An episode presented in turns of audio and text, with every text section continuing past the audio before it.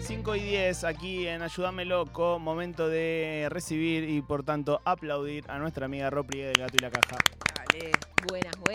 ¿No Ro- ¿Te extrañé? Sí, nosotros también. Nosotros hace también. 15 días que. No, ahora viniste? hace tres semanas. Ah, con razón. Hace tiempo, parecía. hace tiempo. Eh, ayer hicieron episodio con público de eh, Dato Encerrado, el podcast de Ro Priegue. Exactamente, que ya no es un podcast, ahora es un programa. Ah, Streameamos todos los miércoles. ¿en dónde? En Factoría. Factoría 1251. Espectacular. Perfecto. Eh, Tienen unas redes para seguir. Tenemos unas redes, arroba dato encerrado en todos lados. Arroba Dato Encerrado. Y o sea, en todos lados significa en Twitter e Instagram porque no somos tan jóvenes como para tener un TikTok. Bien. Bien. Y arroba el gato y la caja, por supuesto, que es eh, La la- columna. el motivo por el cual viene Ro todos, bueno, cada 15 días en realidad, los jueves, a conversar con nosotros. Hoy hablaremos de un tema que me apasiona, que son los tsunamis. Exactamente. Es un tema que a mí también me parece bastante interesante, los tsunamis, y particularmente a partir del tsunami del 2004, que todos recordarán, yo tengo la sensación de que en ese momento creía que los tsunamis iban a ser algo mucho más importante en mi vida que lo que eran. Como la arena movediza cuando sos chico, que es un miedo real. Re. Uf, qué miedo. El Dios. tsunami era como,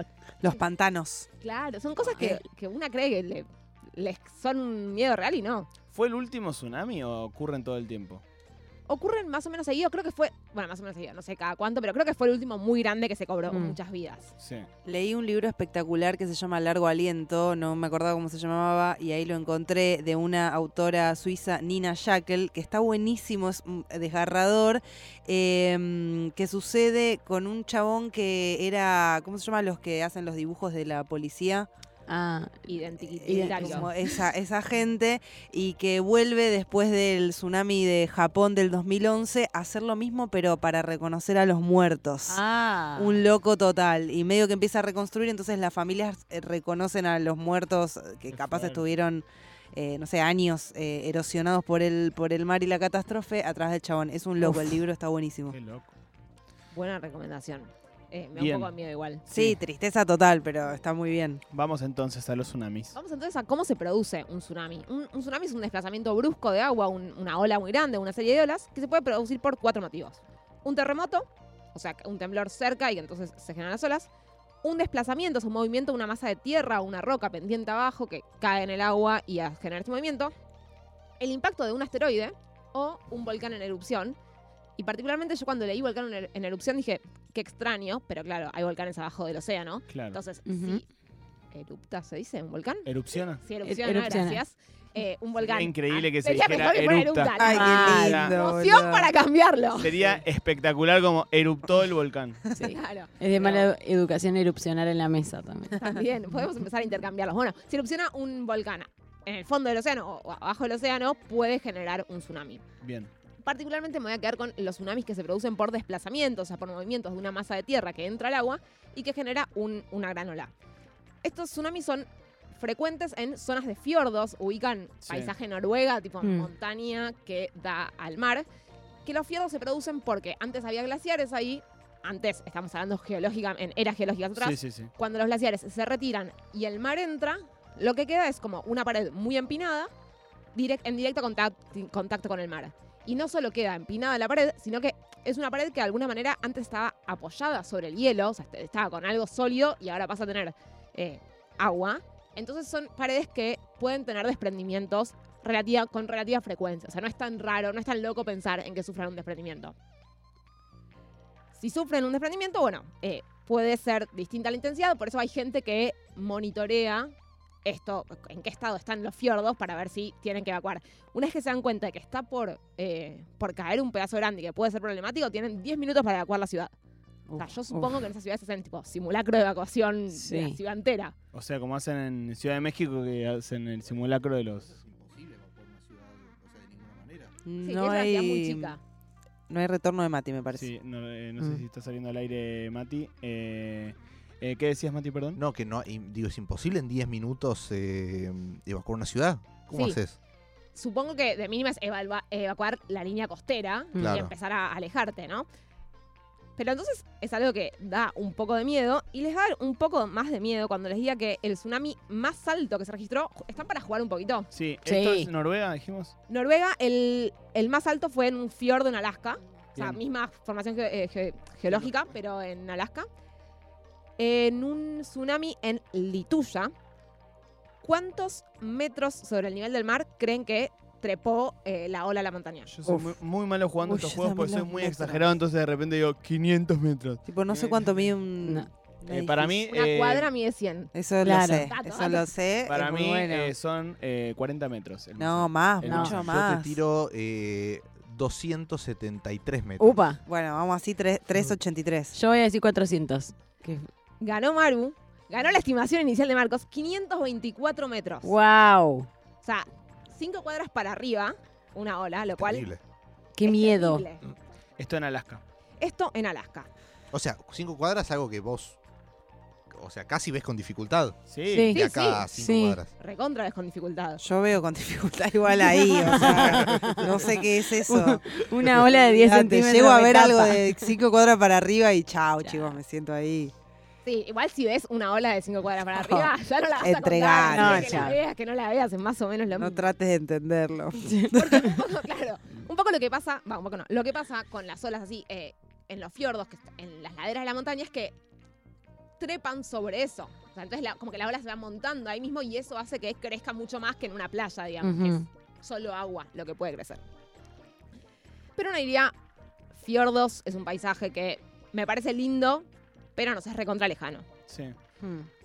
Lo que pasa es que si un glaciar, así como les dije que los fiordos se forman cuando se retiran los, glaciar- los glaciares, los glaciares son agua dulce, entonces eso puede ser invadido por agua salada, Mm. pero también podría ser que se haya rellenado con agua dulce y se arma lo que se conoce un lago tipo fiordo. ¿Cuáles son ejemplos de un lago tipo fiordo? El Nahuel Huapi. Ok. Ah, y ahora se pone un Ah. poco... Mm. ¿El Nahuel, el Nahuel Huapi es un lago tipo fiordo? Exacto. Dato para tirar en una, Dato. en una sobremesa. Sí.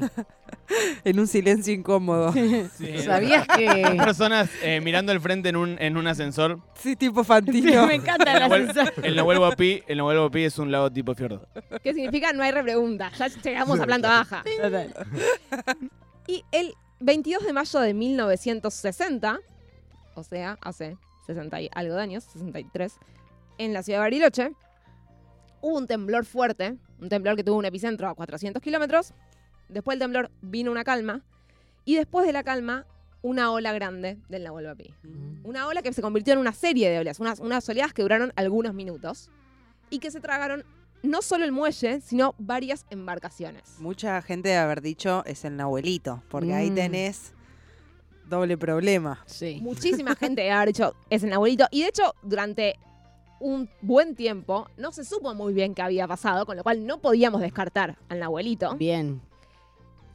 Años más tarde, hace no tanto, creo, o sea, en, la última década, con mediciones que, de alguna manera, eh, con ondas, logran tener información sobre cómo está el fondo del lago, cómo están los sedimentos. Los sedimentos, si se van depositando lentamente, se forma como algo todo parejito, suave. Si en cambio cae algo abruptamente, hay como algo más revuelto. ¿sí? Porque hay pedacitos de aire en el medio. Es como, o sea, si vamos tirando cualquier cosa que tiremos de poco, se va a ir acumulando bien. Si tiramos mucho junto, queda más, eh, más embrollado. Entonces, midiendo cómo estaba el fondo del lago, pudieron decretar que eso, que había pasado en 1960, había sido un desprendimiento de las paredes que rodean al lago, que particularmente había sido un desprendimiento de las paredes internas, o sea, bajo, eh, bajo la superficie, con lo cual no- nadie lo podría haber visto, pero eso había sido lo que causó el tsunami de Bariloche.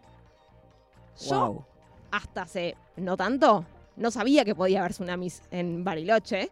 Una creería que tomar, la, eh, tomar mate frente al lago, el único peligro que tenemos es el abuelito. Sí. Ahora sabemos que al menos hay dos peligros. Para, y en ese caso, por ejemplo, ¿no se retiró el agua o sí? Como ocurre en los tsunamis de mar. Y yo supongo que no. No, no, no. Ni siquiera tenés aviso. Porque se, se retira Bueno, el agua, empieza a correr. Claro, tuvieron el temblor primero. Ah. Con lo cual, si tiembla el, cent- el centro cívico, También alejate del lago. Bien. O sea, es preferible arriesgar. No sé si es preferible arriesgarte a que se Bueno, derrumbe ayúdame algo. loco del día de hoy, ¿eh? Si Sí. tiembla el centro cívico, Lo voy a. Alejate del Alejate lago. del lago. alejate del lago. corre hacia la montaña. Por ahí en la montaña también puede haber un derrumbe, ¿no? O sea, básicamente si tiembla el centro cívico, eh, entra en pánico.